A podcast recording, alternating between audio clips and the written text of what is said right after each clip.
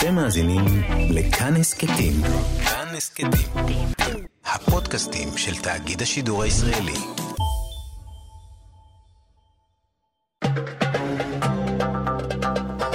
גם כן תרבות.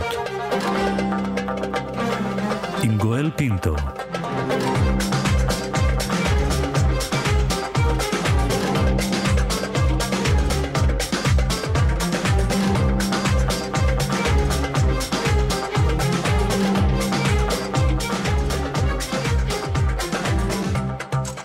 שלום, תודה שבחרתם להאזין לנו. הסכת אה, גם כן תרבות, המיטב מתוך התוכנית היומית שלנו, המשודרת בכל יום ברדיו כאן תרבות, 104.9, 105.3 FM. תהנו. גם כן תרבות, עם גואל פינטו. האיצטדיון שבנה אה, קנגו קומה, האדריכל היפני הנודע בטוקיו, התכסה באור זוהר פעלולי תאורה תיעתעו בצופים ברחבי העולם לחשוב שעשרות אלפי הכיסאות בו מלאים אדם. אבל לא, האיצטדיון היה ריק, הקיסר נרואיטו בן ה-61 היה בו, כך גם כמה חבורות של נציגים של הוועד האולימפי, אבל uh, צופים, מעודדים, אוהדים, לא היו שם. זו הייתה האווירה שליוותה את טקס פתיחת המשחקים האולימפיים ה-32 של העת החדשה. האווירה בטקס כולו התעקשה להיות מעודנת. מוכוונת, מופשטת. הנה ברקע אתם שומעים את מלחינת הג'אז הנודעת עיר רומי. היא הופיעה גם אצלנו בפסטיבל ישראל, היא הופיעה גם בטוקיו במהלך הטקס. זו הייתה אווירה שחיברה בין עבר להווה, בין תרבות עתיקה לעת החדשה. לא פומפוזית, לא מנקרת עין. תיאטרון בוטו שמתחבר עם מחול מודרני. מוסיקה קונצרטנטית שהשתלבה בצילי גונג מסורתי. והרבה הרבה הרבה שעמום, שעמום שהעביר את המסר של התקופה הקשה בעולם כולו נמצא. אנחנו עכשיו אה, נדבר על טקס הפתיחה, נעשה זאת עם רן צחור, מבמאי הטקסים המובילים בישראל, מטקס המשואות בחגיגות ה-70, אירוע 100 שנים לעיר תל אביב, המכבייה, ומה לא. רן, בוקר טוב.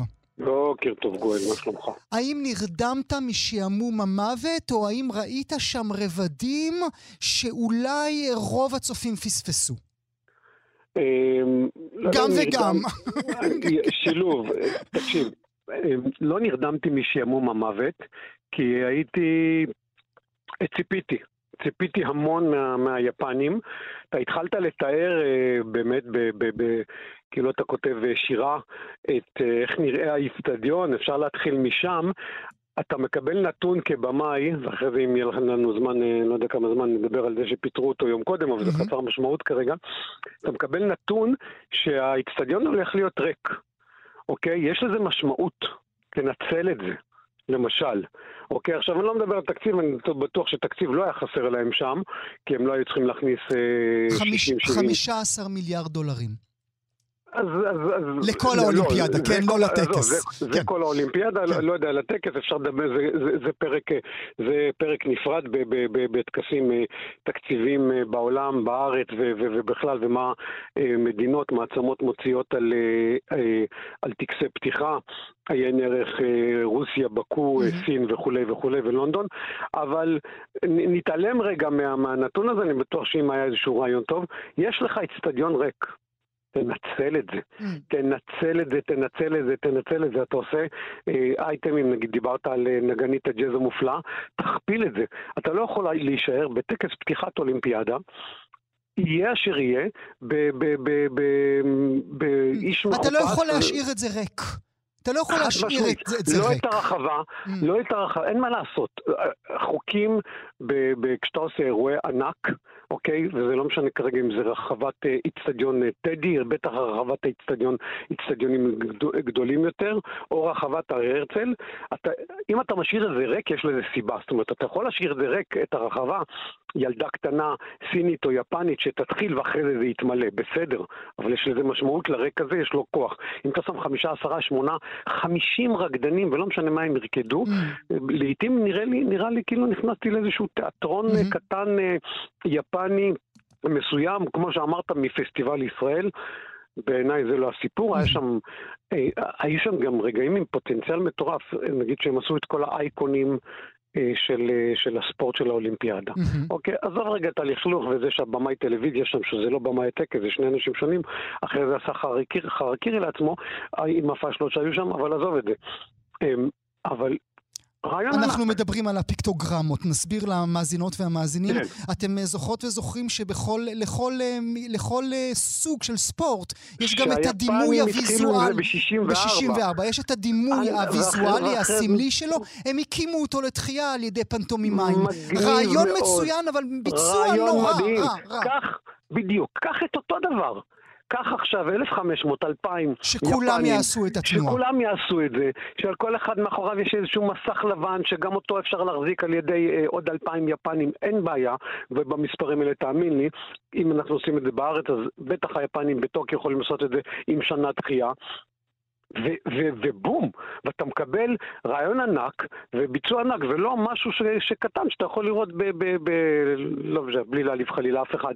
אז, אה, וזה רן, השימוש... זה רן בלי שעוד אמרנו את המילה הנוראית סטפס.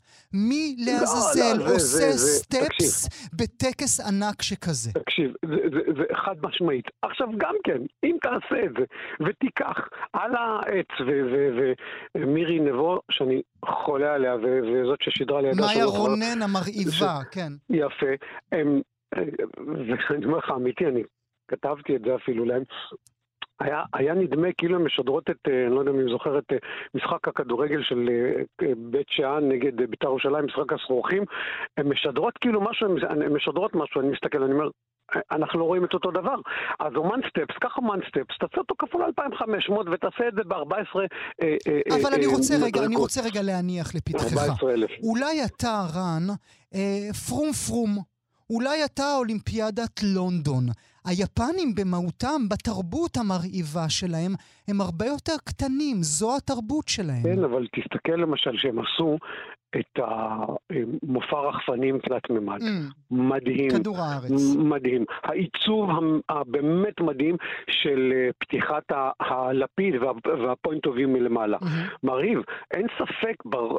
תקשיבו, הם, הם לא קטנים, הם בטח לא, לא, לא, לא קטנים, הם מאוד מאוד אסתטיים, מאוד מאוד נקיים, אבל קח את הניקיון הזה ותכפיל אותו. עכשיו עוד משהו, יש כמו באול- ב- באולימפיאדה, או באירועים גדולים בכלל, שקהל יושב ביציע ענק, אמ, יוונים התחילו את זה, גם בלוס אנג'לס היה את זה, אתה משנה אה, עליך לשנות את פרספקטיבת ראיית המשחק. אתה הולך עכשיו משחק כדורגל, ברור לך שהמשטח זה אנשים בגובה מטר אה, 80, מטר 90, מטר 70, על משטח אחד, על במה אחת. לא משנה עכשיו, תראה.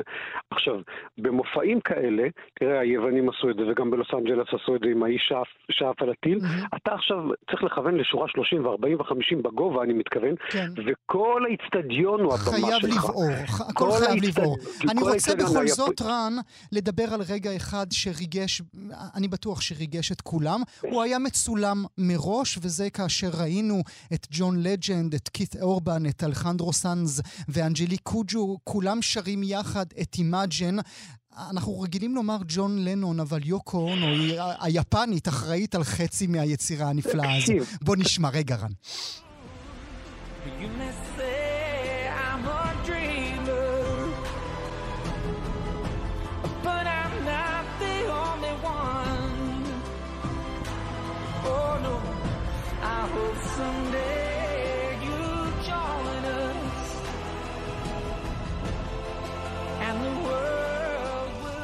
אל תגיד שלא התרגשת נורא כשראית את זה.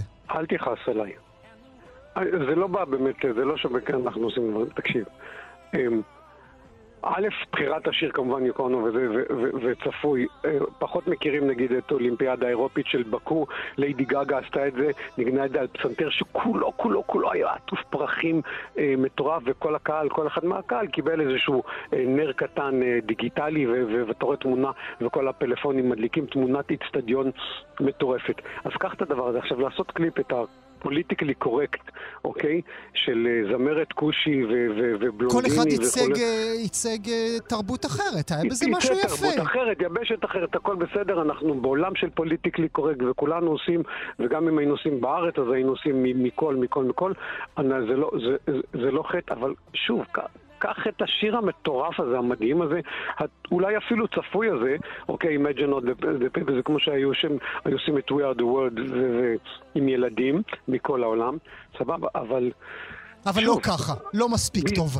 אני רוצה... זה קליפ, זה כמו שאתה אומר, קליפ שצולם מראש. קליפ, זה באמת הייתה אכזבה נורא גדולה.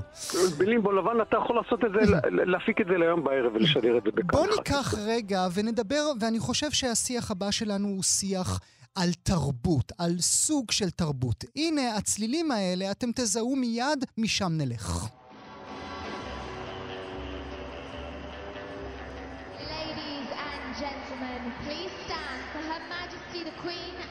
Royal Highness the Duke of Edinburgh, accompanied by the President of the International Olympic Committee, Jacques Rogge. James Bond, epic.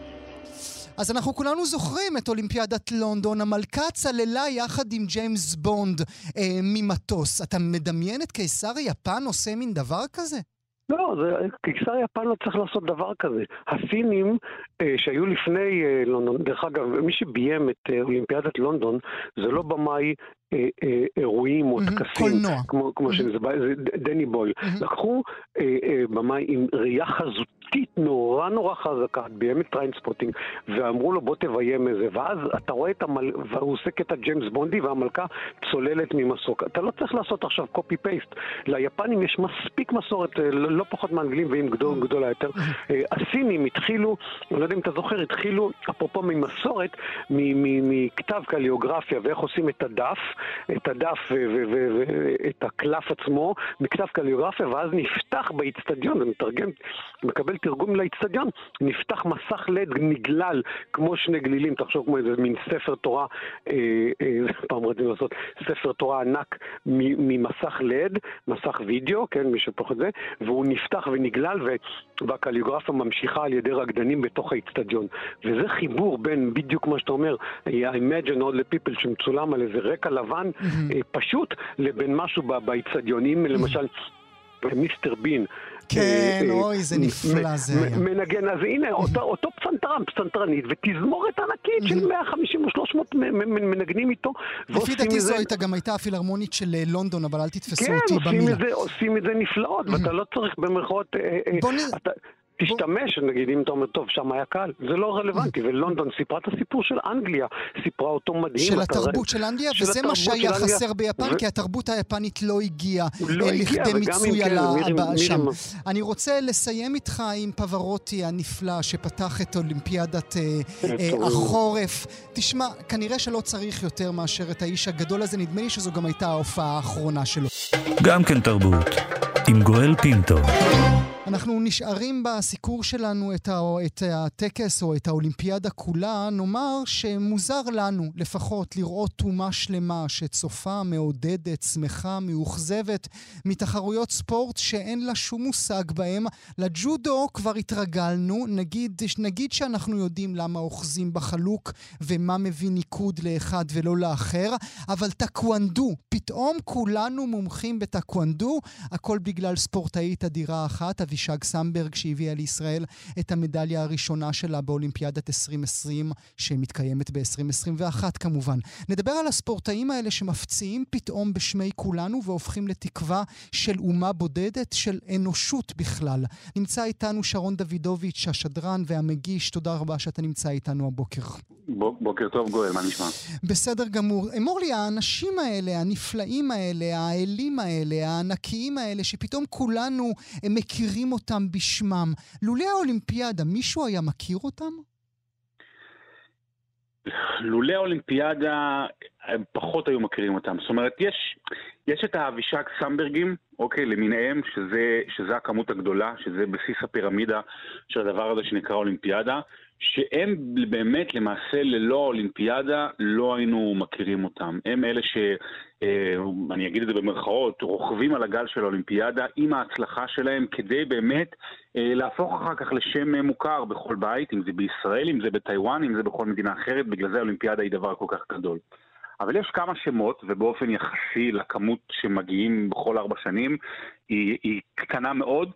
שהם הפכו את האולימפיאדה למה שהיא. זאת אומרת שהם גדולים יותר 아. אה. מהדבר הזה שנקרא אולימפיאדה.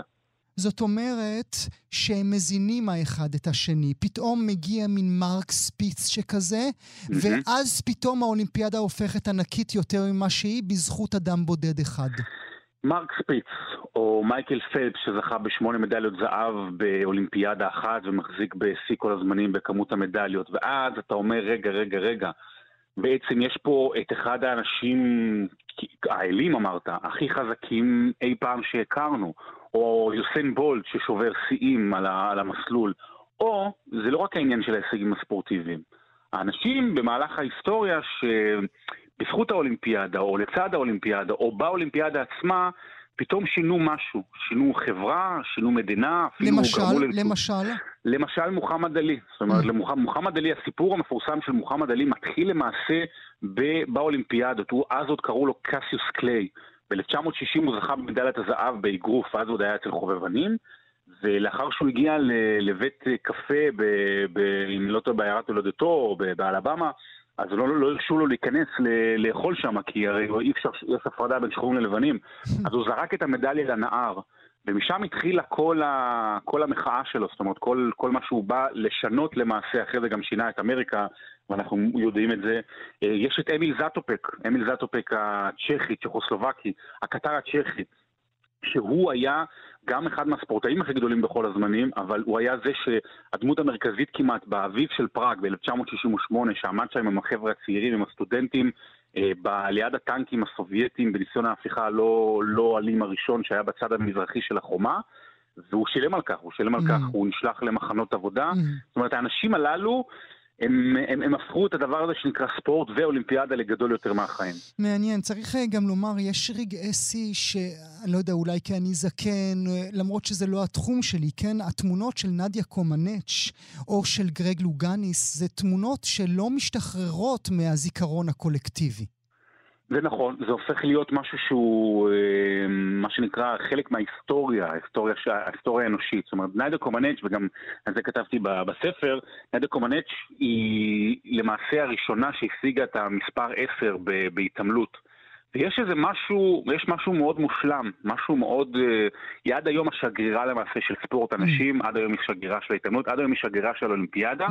רק הוא שהסיפור שלה לפני צריך- אחרי צריך הופכים אותה לומר- להרבה יותר גדולים. זהו, צריך לומר שזו אישה שגם אחר כך סיפרה כיצד אימנו אותה וכיצד הביאו אותה להישגים האלה. התעללו בבחורה צעירה במשך נדיה 20 קומנץ' שנים. נדיה קומנץ' מרומניה, אה, והיא אחרי שהיא הפכה, במיוחד בצד הסובייטי, הצלחות ספורטיביות הפכו להיות שלל של המשטר. וצ'אוצ'סקו, המשטר של צ'אוצ'סקו ניצל את זה היטב. ולא, אנחנו יודעים הרבה אחרי זה, גם פורסם בעיתונות לא לפני, לפני כמה שנים, היא עצמה לא התייחסה לזה, אבל שככל הנראה גם הבן של ניקולאי צ'אוצ'סקו, ניקו צ'אוצ'סקו, התעלל בה באופן אישי. כן. התעלל בה באופן פיזי גם, באופן מיני, אבל התעללו בה נפשית שם, החזיקו אותה כבת ערובה ברומניה ולא נתנו לה לצאת מהמדינה ולא נתנו לה, היא הרגישה שעוקבים אחריה ברחוב, עד שהיא ברחה. נדיה קומנץ' הגדולה ברחה כמה שבועות לפני נפילת המשטר, היא ברחה, הלכה מאות קילומטרים ברגל כדי לחצות את הגבול ולהשיג ויזה לארה"ב, בכלל בווינה. אה, סיפור באמת מעורר השראה, שחלק מהסיפורים שאנחנו גם מנסים לספר בספר. אז, אז אתה מזכיר את זה, אתם מוציאים עכשיו, אה, אתה ואלעד זאבי מוציאים עכשיו אה, ספר באמת יפהפה שלמדתי ממנו רבות, בעיקר כי הוא לימד אותי שאני יודע דברים שלא ידעתי שאני יודע אותם. סיפור אולימפי קוראים לספר 50 הרגעים הגדולים בתולדות האולימפיאדה. עד כמה הכוכבים האלה נשכחים ביום שאחרי, ביומיים שאחרי?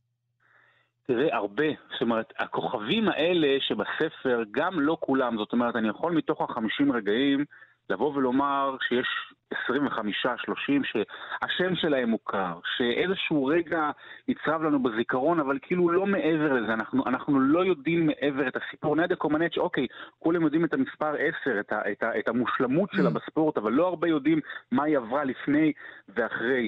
אה, אנחנו, גם את אבישג סמברג, אנחנו אולי נזכור הרבה זמן, כי, כי אצלנו זו מדינה קטנה עם רק עשר זוכי מדליות, אבל למשל אתמול הייתה, אני מניח שהרבה עקבו, שירה ראשוני, Mm. שהייתה קרובה כמה שניות מלהשיג מדליה בג'ודו, והיא לא השיגה. Mm. והיא בסיום בכתה כי היא אמרה, זה הכל או כלום, זה או מדליה או כלום, והיא ידעה מה היא מדברת, כי בעוד כמה חודשים, בעוד שנה, שנתיים, למעט אוהדי הספורט, אה, ואולי אפילו העכברים שביניהם, כנראה שלא יזכרו כל כך אבל את יש השם לה את פריז, ראשוני. לא? או שזה נגמר? היא כבר, בת, היא כבר בת 30, אז אני לא בטוח שהיא תגיע לפריז, Mm. אבל אתה יודע, הזדמנויות כאלה של להשיג מדליה, בטח ב, היא, ספציפית לא מהטופ העולמי, מהמם. אלה דברים ש, שיש לך לפעמים רק הזדמנות אחת. וצריך לומר שהמשחקים האולימפיים, תמיד אני נוטה לומר אולימפיאדה, אבל אני מתקן את עצמי בראש. נכון. המשחקים האולימפיים הם גם תמיד מתחברים אל ההיסטוריה ממש, אי אפשר לסיים, לסיים את ממש. השיחה הזו בלי אה, ג'סי אוונס, ברלין 36.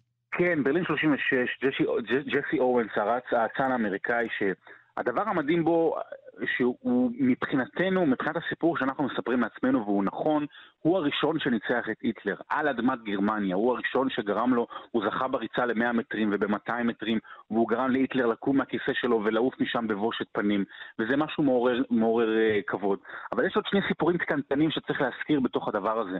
האחד הוא קרל לוץ. קרל לוץ היה היריב שלו בקפיצה לרוחק גרמני, גרמני מהמשטר, שהמשטר קיווה שהוא ינצח את ג'סי אורנס שחום העור. והוא לא רק שהוא לא ניצח אותו, אלא אפילו הוא עזר לו, הוא נתן הוא לו לא היה טיפים. יהודי?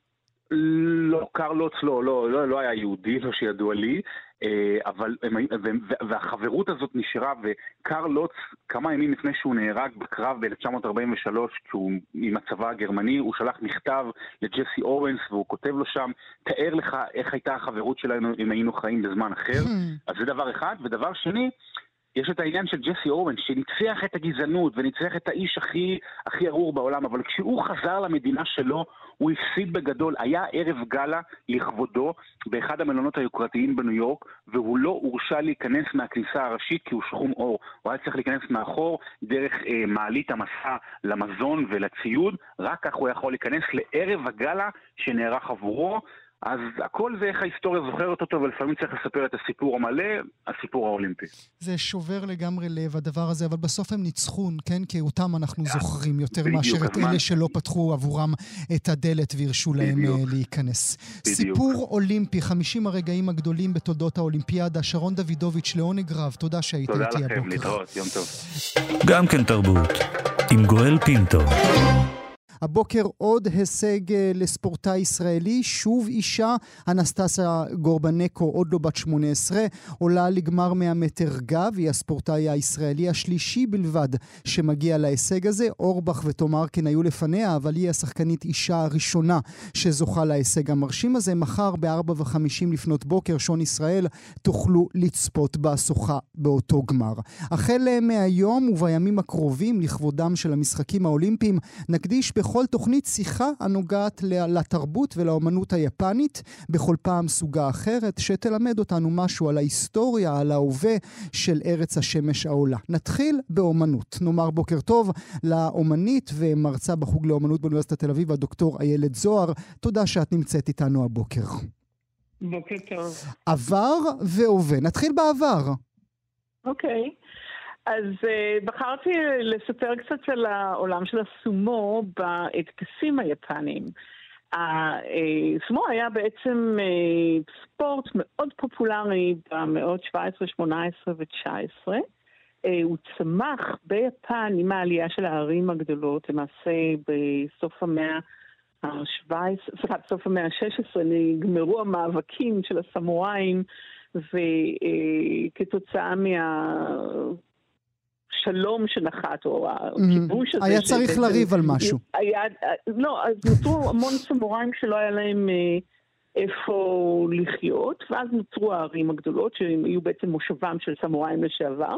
והם חיפשו לעצמם כל מיני תעסוקות לשעות הפנאי, ביניהם זה היה אה, ללכת לברים, לפגוש נשים, ולראות גם ספורט. והספורט שצמח והפך להיות להכי פופולרי באותה תקופה היה סומו.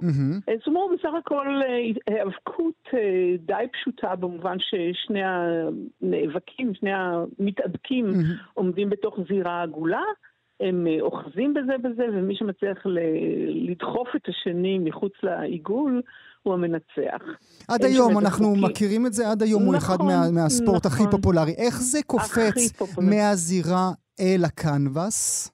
אז זה לא בדיוק אל הקנבס, אה, מה שהתפתח במיוחד ביפן של המאות 17 עד 19 זה היה המסורת של ההדפסים. ההדפסים היפנים היו אה, מסורת עירונית, מסורת בורגנית אפשר לקרוא לה. אה, הדפסים שהיו אה, זמינים לכל כיס, כל אחד יכול לקנות לעצמו הדפס, ובעצם הדימויים או הנושאים שהוצגו בהדפסים האלה היו נושאים פופולריים. תחשוב על זה נגיד כמו פוסטרים היום, או דברים Mhm. שאנשים, אה, מהמם. אה, נוער נגיד אוהבים לתלות בחדרים שלהם, גיבורי תרבות, אה, שחקנים מפורסמים, שחקני ספורט. לי היה פוסטר של. אבי טולדנו כשהייתי צעיר. למש... כן, יפה, גם כן. לי היה אולי משהו דומה של הביטלס. אמ, ואז באמת היפהפיות של התקופה כיכבו, שחקני הקבוקי של התקופה כיכבו בהדפסים האלה, וגם מתאבקי הסומו. עכשיו, ב, בפוסטר, בהדפסים האלה של אה, מתאבקי הסומו יש כמה סוגות. יש אה, ממש פורטרטים של אה, דמויות מאוד מפורסמות, מישהו שניצח בהמון קרבות, או שהיה מאוד גדול ומרשים בגופו. אתם יודעים שהמתאבקי סומו הם עצומים בגודל שלהם, מזינים אותם במיוחד כדי שיגדלו מפטמים להיות, אותם, כן. גבוהים. מפטמים, יפה, זה הפועל הנכון. אז היה את הפורטרטים שלהם. אפילו יש אה, דוגמה ששלחתי לכם, של, שהיו מטביעים את כף יד, ידם כדי להראות עד כמה גודל כף היד הוא עצום ביחס לממוצע המקובל. מצד שני היה גם אה, דימויים של זירות, כלומר של הזירה עצמה, שהיא הייתה במין בימה כזאת, וקהל אדיר שנוהר אל אה, משחקי הסומו ויושב אה, ביציעים ומריע לגיבורים שלו. בכלל, כל הפרוצדורה של הסומו היא נשאבה מעולמות של אה, טקסים דתיים, מהמם. ומי שהשופט או מי שקבע מי המנצח, לבוש בבגדים של כהן, וגם את הזירה מברכים בזריקה של אה. מלח. כדי לתת לה איזשהו סוג של טוהר. וה- גם את אה, ההשתחוויה כמובן אנחנו מכירים. אז אנחנו מדברים על מה? על מאות שלמות שבהם אה, מין פוסטר שכזה היה תלוי בכל בית יפני? אני לא הייתי אומרת שזה היה תלוי, זה לא בדיוק הדרך שהשתמשו בזה, אלא אנשים אספו את זה נגיד כמו שאוספים אה, ספרי תמונות או קלפים, היו גם כאילו ממש קלפים קטנים עם דמויות של אה, מתאבקי סומו מפורסמים. אה, החליפו אחד עם השני, הציגו את זה אולי בחנויות או בעסקים, בוודאי בכל מה שהיה קשור בתעשייה שסביב הסומו, בניסיון לקדם שחקנים מסוימים וכולי. זה לא בדיוק אה, משמש לקישוט בבית, אבל זה כן משהו שאנשים רוכשים אה, ומחזיקים בבית ברמה של אוסף, ספרות מהמם. או אה, לשימוש אישי. אנחנו כן, מדברים אבל- גם במונחים של אה, אוספים אומנותיים שנמצאים אה, בבית הקיסר? לא. לא, זאת זה- אומרת, זה- אה, זה- זה להמונים יותר. הם- כן, זה, זה אומנות פופולרית, זה אומנות אה, שמיועדת לצריכה, כמו שאמרתי, בורגנית, של אותם יושבי הערים, שבמוצאם הם אה, סמוראים מובטלים, שהם אה, משתלבים עכשיו בתוך הענפים החדשים של הקיום העירוני ביפן, שהפך בעצם אה, להיות לספינת הדגל של מה שנקרא המודרניות המ- המוקדמת של מהמם. יפן. אז- והסומו הוא משהו שמלווה את התהליך הזה של העלייה של העיר והחיים העירוניים. אז מהמאות ה-17 וה-18 אנחנו קופצים אל האומנות היפנית העכשווית. איך אפשר לייצג אותה? איזה כותרת נוכל לתת לה? אז הלכתי על משהו קצת אה, אולי לא שגרתי, לא בדיוק ייצוגים של ספורט, אבל חשבתי על אה, נעמי אוסקה, על הטניסאית המאוד אה, מדליקת המשואה. שהיא- גם הדליקה את המשואה וכולי. אז uh, הסיפור של אוסקה הוא שהיא uh, בת לאם יפנית ואב מהאיטי, היא חצי שחורה. וכדמות אני חושבת שהיא מאוד מעניינת לספר משהו אולי שהוא מעבר לאתרוגיות שאנחנו בדרך כלל חושבים על יפן כאיזושהי תרבות טהרנית והומוגנית וסגורה בתוך עצמה, ולדבר על המפגש המאוד אה, לא ברור מאליו ומאוד Mm. סוער בין אה, נשים יפניות וחיילים אמריקאים. Mm. והשורש של הסיפור הזה הוא כמובן בסוף מלחמת העולם השנייה. עם uh, תום הכיבוש האמריקאי ב-1952 נחתם הסכם הגנה בין יפן וארצות הברית, שבו כמובן ליפן אסור היה להחזיק צבא, סעיף 9 המפורסם בחוקה היפנית אוסר על היפנים uh, להחזיק בכוח צבאי, ובמקום זה בעצם אמריקה תחזיק בסיסים צבאיים לאורכה ולרוחבה של יפן, אבל במיוחד באוקינאווה, שהפכה להיות לבסיס חיל האוויר הגדול של ארצות הברית במזרח אסיה. וכתוצאה מזה אלפי אה, חיילים אמריקאים. הוטבו בבסיסים האלה, והתחילה להיווצר תעשייה שלמה של אה, מקומות בידור, אה, מקומות אירוח, ברים, נשים וכולי, סביב המחנות החיב- הילדים. ה- המחנות והחיבורים הלא ברורים מעליהם בוודאי לא עבור האומה היפנית. איזה דוגמה את נותנת לנו כמי שמייצגת יותר מכל את האומנות הזאת? אז בחרתי במאו אישיקאווה, אישיקאווה זה שם המשפחה שלה.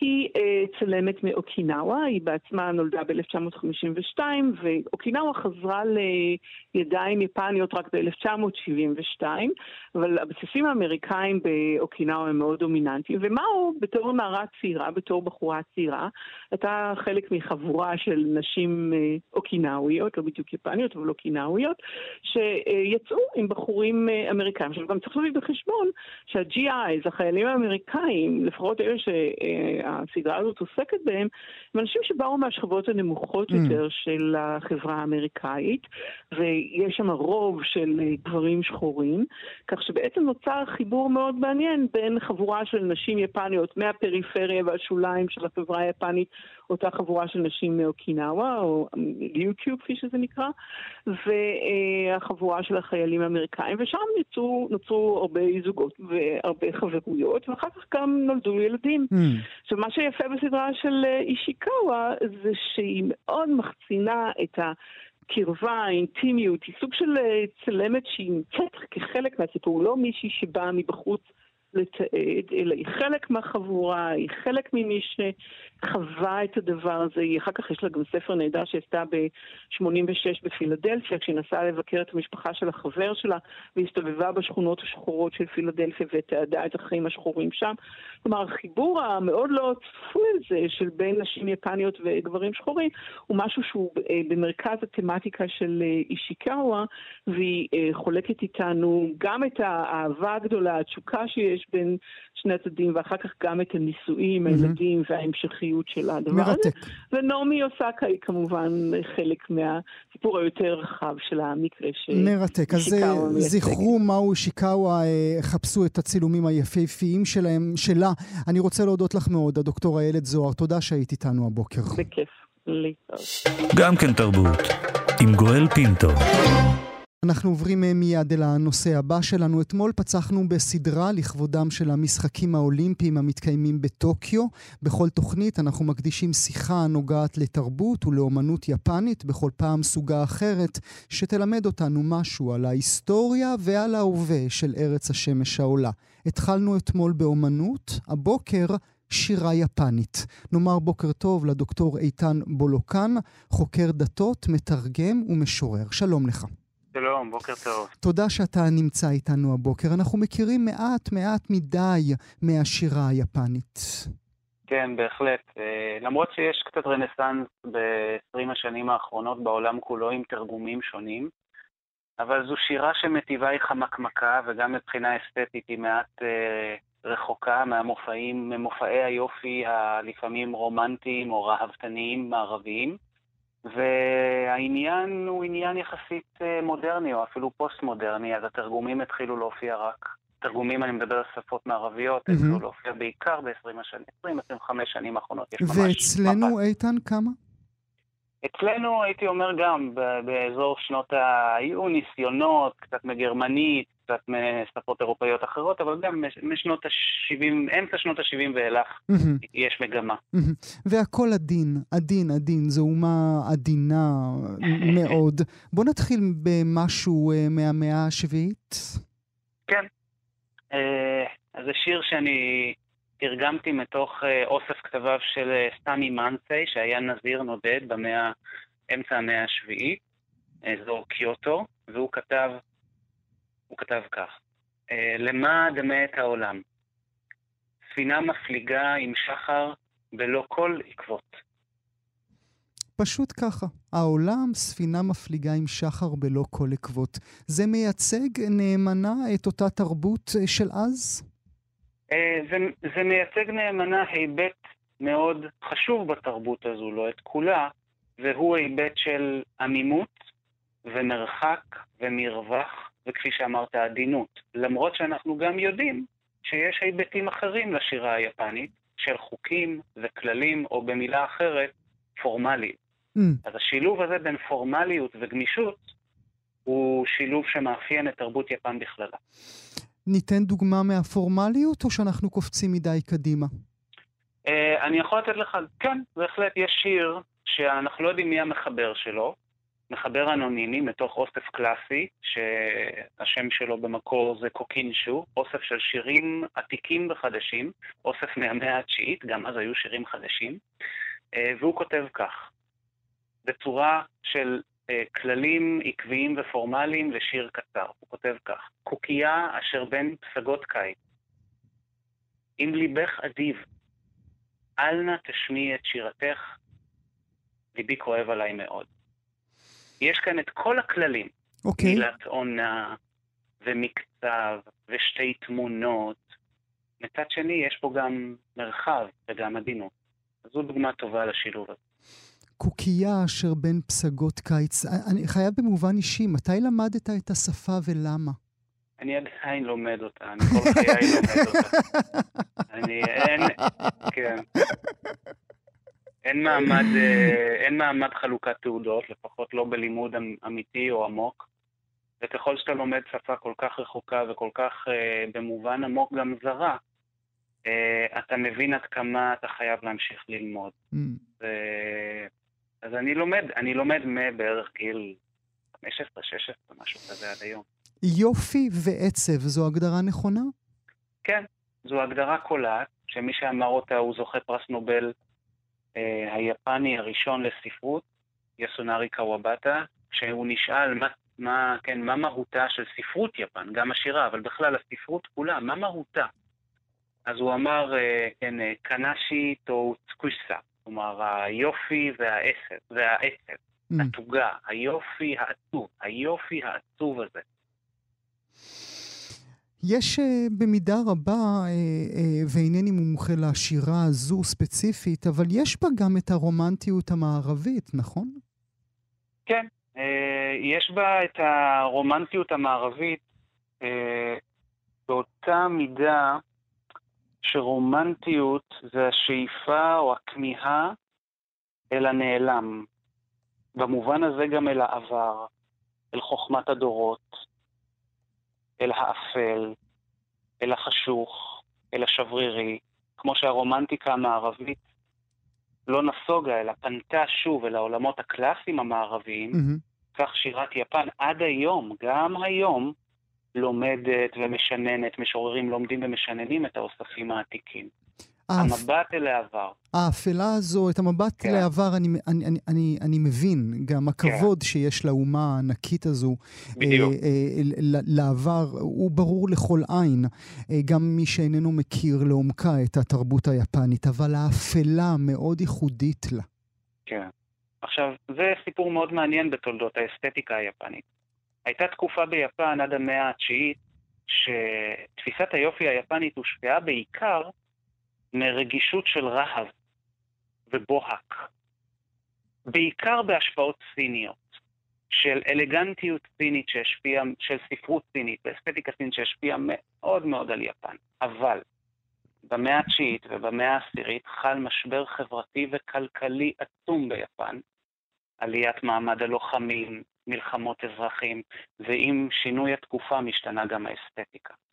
ומהמאה העשירית והאחת עשרה אנחנו רואים מגמה, ואפילו הייתי אומר את עלייתה של האסתטיקה העצובה יותר, Mm. המחוספסת, האפלה. אתה יודע מה אני רוצה להגיד לך?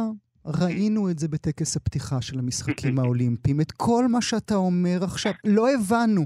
אה, הדבקנו על זה את, אה, את כותרת המשעמם, אבל כל מה שאתה אומר עכשיו היה שם בטקס הכה ארוך ומשעמם הזה.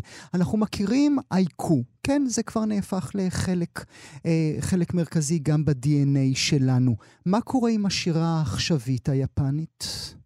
השירה העכשווית היפנית, אה, כמו כל תנועה מודרנית, אפשר להגיד, של אה, אל מול מסורות עבר, גם השירה היפנית היא מסורת מאוד עתיקה, אז בתקופה המודרנית, קודם כל, זה עלייתו של הקול הנשי, הכתיבה הנשית. אנחנו רואים את תחילת המאה ה-20, כתיבה פמיניסטית, גם עיתונאית, גם פרוזאית, כמובן גם כתבי שירה, כפי שלא ראינו באף תקופה אחרת בתולדות יפן. אז זה דבר אחד. ודבר שני, אנחנו רואים את מה שאתה אמרת באמת, וזה ההמשכיות. כלומר, ככל שהמודרניזציה והגלובליזציה אה, מעמיקה את אחיזתה, ובכן, גם ביפן, גם באסיה וגם ביפן, יש הערכה מחודשת לעבר. Hmm. ועד היום יש תחרויות בכללים עתיקים, בכתיבת שירה כפי שהיא נעשתה במאות הקדומות. אבל הם גם שברו? כן, הם גם, ש... הם גם שברו. לימדת, הם- כן, לימדת אותנו קודם אה, בשיחה מוקדמת על משוררת שמגדירה את זה מאוד יפה, שמגדירה את, את שני הדברים שמנית עכשיו, לא רק נשיות ופמיניזם, אלא גם הבא לאחור. והיא אומרת שהיא כותבת לא רק כאישה, אלא כאישה זקנה. נכון. זו אה, שיבה טטויו, שהיא לא רק שעשתה את המעשה החמור, אני אומר ב, ב, כן, ב, במרכאות, לא רק את המעשה החמור של לכתוב על אהבה ותשוקה וחרטות כאישה, אלא גם כאישה שהחלה לכתוב בגיל 90. אז היא גם מבוגרת או זקנה. זה חטא על חטא ממש. אתה לא אמור לעשות את זה. יש תקופה, יש עידן, הפורמליות מקודשת במובן מסוים. אבל אנחנו רואים החל מתחילת המאה ה-20 שהפורמלי הופך להיות בלתי פורמלי, ושהכללים אה, נפתחים. ו... ואני חושב שאלו הן מגמות שחרור שהשירה היפנית המודרנית, בעיקר בקול הנשי הנחוץ כל כך, אה, מלמדת את כל העולם. אגב, כתיבתו של הזקן, זה משהו שגם אנחנו יכולים ללמוד ממנו. הלוואי, הלוואי. אה, מילה לסיום, או נכון יותר, שיר לסיום. בחר אחד ואיתו ניפרד. אז אני, כן. זה שיר של הנזיר ג'ק הורן, הרבה משוררים היו נזירים. ג'ק הורן מהמאה ה-12, והוא כתב כך: תכנו זאת בדידות. צבע עמוק ויפה, שאף אחד לא יכול לתאר. על ההרים בשעת הערביים מתאספים צללי הסתיו. על ההרים בשעות הארבעים מתאספים צללי הסתיו. אין יפה מזה. אני רוצה מאוד להודות לך על השיחה הזאת. תודה רבה תודה לך, לך, דוקטור איתן. בולקן. תודה תודה שהיית. איתנו הבוקר. גם כן תרבות, עם גואל פינטו. בכל בוקר שיעור חדש על התרבות והאומנות של ארץ השמש העולה. התחלנו באומנות, המשכנו בשירה. הבוקר, קולנוע. נאמר שלום לפרופסור צביקה סרפר, פרופסור לתיאטרון וקולנוע יפני באוניברסיטת תל אביב. בוקר טוב לך, תודה שאתה נמצא איתנו הבוקר. בוקר טוב. אומרים קולנוע יפני, אומרים אה, קורסאווה, נכון? זה הדבר היחיד שאנחנו יודעים להגיד בעל פה. אה, קורוסאווה, כן, נכון, אבל לא, יש אה, הרבה מאוד קולנוע יפני. אה, קורוסאווה באמת פרץ, הייתי אומר, לקולנוע היפני את הדרך למערב, כשהסרט שלו רשומון זכה ב... בפרס הגדול בפסטיבל ונציה, וגילה בעצם למערב שיש ביפן קולנוע מדהים. אבל מאז כמובן הרבה מאוד סרטים יפנים הגיעו למערב, ואולי בהקשר הזה צריך לציין את הסרט אה, פרידות, כפי שהוא נקרא בארץ, או אבל, Departure. אבל לפני שנגיע אל פרידות, שכמובן כן. כולנו צפינו בו, בוא נתחיל בהתחלה. מתי מתחיל הקולנוע היפני, ומה טוב. הוא מציג? הקולנוע היפני מתחיל די מקביל למערבי, ובערך אותן דרגות של התפתחות, שהוא מתחיל כמובן כסרט אילם, עם שורשים בעצם של פנס קסם שהיה קיים גם ביפן, כמו שהיה קיים במערב, והוא מתחיל כסרט אילם. הסרט המעניין, הסרט הראשון היה בעצם צילום של קטע מהצגת קבוקי ב-1899, כלומר ממש בתחילת תחילת המאה ה-20, כסרט אילם, והסרטים האימים היפנים היו אה, מחולקים כמו היום לשני ז'אנרים עיקריים, אחד זה סרטים היסטוריים שעסקו בעיקר בסמוראים ובתקופות היסטוריות, והז'אנר האחר, אה, שנקרא אה, דרמה עכשווית, עסקה בעצם בחיי היום-יום של יפן. משפחה, אה, סיטואציות אנושיות, יומיומיות. ושני הז'אנרים האלה, כמו שהם היו אז, הם, היו, הם גם קיימים כיום. וכמובן שכשהתחיל הסרט המדבר, הוא התחיל ביפן קצת יותר מאוחר, כי הסרט האילם היה מאוד פופולרי, היה בו מספר שהיה יושב על הבמה ומספר לקהל את ה, גם את העלילה וגם היה מדבר במקום הדמויות, והקהל היפני לפעמים אהב את זה יותר מאשר בעצם את הסרט עצמו, והיה הולך לראות סרט כדי לשמוע את המספר. זה מקסים אז... ממש, זה מקסים, זה... זה למדנו ממך אה, בשיחה מקדמת. זה, זה ייחודי מאוד לאומה הגדולה הזאת, נכון? בהחלט כן, בהחלט כן. האלמנט של הסיפור, שבעצם מקבל את השורשים שלו מאומנויות סיפור יפניות, כמו כמובן כל הקולנוע היפני שניזון מכל האסתטיקה והעושר התרבותי שכולם מתנקזים לכל יצירה ויצירה יפנית. אז זה היה אה, הסרט האילם, וביותר מאוחר בשנות ה-30 התחיל הסרט המדבר היפני, mm. אה, והוא התפתח אה, כפי שאנחנו מכירים אותו, שוב, שני הז'אנרים האלה, וגם קומדיות כמובן. אה, מבחינת ז'אנרים הוא די דומה למערב, חוץ מאולי מהז'אנר... אבל כן. אשאל בכל זאת, כן. האם, כמו שלמדנו בשיעורים הקודמים שלנו, שנגעו לאומנות ונגעו לשירה, האם כן. גם הקולנוע היפני מסתכל כל הזמן אחורה? מהלל את מה שהיה בעבר? זה לא עניין של... זה לא, זה לא חייב להיות להלל, זה יכול גם, גם לבקר. זה יכול להיות סרטים שמבקרים את הקוד של הסמוראים, יש אה, של, שנקרא אה, ספוקו הראקירי, כפי שאנחנו מכירים את זה, של קוביישי, הוא יוצא נגד אלמנטים מסוימים בתוך התרבות וההיסטוריה של יפן. זאת אומרת, לאו דווקא להלל, אלא להסתכל על הצד ההיסטורי. אה, היפנים מאוד אוהבים את זה, לעתים יש בזה גם אפילו ביקורת, ולפעמים בהחלט יש לזה, יש לזה הרבה מאוד אה, אה, אהבה, משיכה, אה, יש אה, עלילה של 47 סמוראים, זה נקרא צ'ושינגורה. זה סרט קולנוע שהייתי אומר שיש לפחות 100 גרסאות, אם לא יותר, אולי היום כבר יש 120 גרסאות, של אירוע שקרה ב-1702, ומאז חדר לתיאטרון הקבוקי ולתיאטרון הבובות, ובמאי קולנוע מאוד אוהבים. Mm. כל אחד ליצור את הגרסה שלו. זה על 47 סמוראים שנוקמים את אה, מה שעשו לאדונם ובסוף מתאבדים. זה סיפור אמיתי. כן, הם קבורים בטוקיו, יש את הקברים שלהם בטוקיו, אז ודאי שיש בזה איזושהי אמירה לגבי הקוד של הסמוראים, כלומר המחויבות שלך המחויבות החברתית שלך. זה יכול לבוא לידי ביטוי כמובן בתוך סרט היסטורי על סמוראים, mm. אבל זה יכול לבוא גם לידי ביטוי על חיי היום-יום ביפן, המחויבות שלך לבוס, המחויבות שלך לחברה היפנית. זאת אומרת, זה נובע בעצם מאותו שורש, mm. מאותו שורש של מחויבות חברתית, לא משנה אם זה בקונטקסט היסטורי או בקונטקסט של עלילה עכשווית.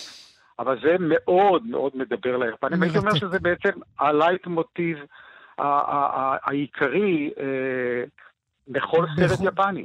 בכל סרט יפני. הזכרת אה, קודם את פרידות, בוודאי כל המאזינות והמאזינים שלנו מכירות ומכירים את הסרט הזה. הוא זכה בפרס האוסקר לסרט הבינלאומי הטוב ביותר, כך קוראים לזה היום. אה, בעצם בליבו, אם אני זוכר נכון, צ'לן שהולך לעבוד כמכין גופות. איך, למה, למה דווקא הסרט הזה הצליח בעולם כל כך? אה, אני יכול להגיד לך למה אני הזלתי דמעות בסוף הסרט, ואולי גם כאדם שאמון על התרבות היפנית. אה, יש פה קודם כל איזשהו אלמנט עכשווי, אדם שמפוטר מהעבודה שלו בעיר, כן, יש משבר, אה, מפוטר מעבודתו כצ'לן, מגיע אל עיר הולדתו, שם יש לו בית שאימו הותירה לו. זה אדם שאביו נטש את המשפחה, נטש אותו בגיל צעיר, ומגיע לשם עם אשתו, והוא מגלה שהעבודה היחידה שבאמת מוצעת לו זה בעצם להיות קברן, להכין גופות לקבורה, שזה אומנות ביפן. זאת אומרת, זה לא סתם קברן, אלא זו אומנות מסוימת, והוא נכנס לאומנות הזאת, אשתו לא מקבלת את זה, וגם נוטשת אותו. אבל הוא ממשיך עם זה, היא בסוף חוזרת אליו. הייתי אומר שיש בסרט הזה שני אלמנטים, ואני מסתכל על זה לא כלמה בעולם אהבו זה, אני מסתכל למה אני אהבתי את זה. יש בסרט הזה הרבה טבע, טבע mm. שגם פותר את העלילה. בכלל, טבע ממלא תפקיד חשוב בתוך הקולנוע היפני, כמו באומנות יפנית, mm-hmm. כמו בשירה, כמו בציור, כמו בתיאטרון. ובעצם נקודת המפנה לקראת הסוף של הסרט, שבעצם מזיל דמעות מעיני כל צופה, לא משנה אם הוא אמון על התרבות או לא אמון על התרבות, זה מדבר אל כל אחד, זה הקטע שהוא מגיע אל הגופה של אבא שלו, שהוא נקרא אליה להכין את אבא שלו לקבורה, והוא חשב אותו אותו רגע שאביו נטש אותו. מהמם.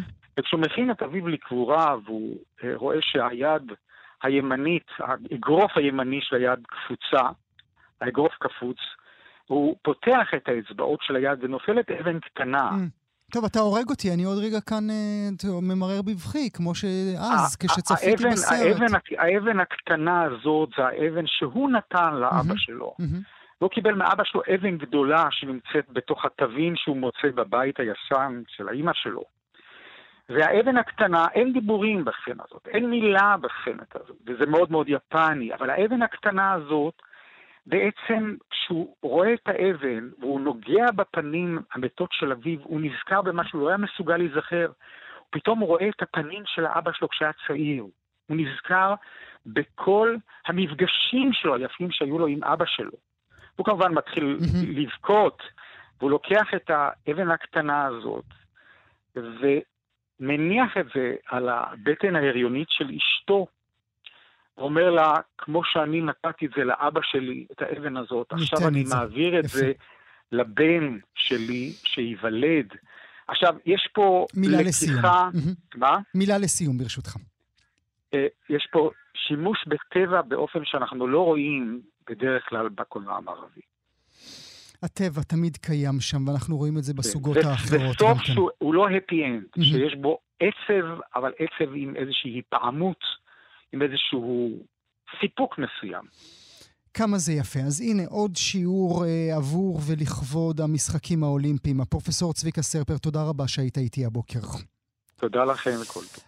כאן הגיעה לסיומה תוכנית נוספת של גם כן תרבות. כרגיל, אנחנו שולחים אתכם לעמוד הפודקאסטים שלנו, עמוד ההסכתים, בכתובת כאן.org.il/פודקאסט. כמובן, שיהיה לכם מה להאזין. תודה שהייתם איתנו.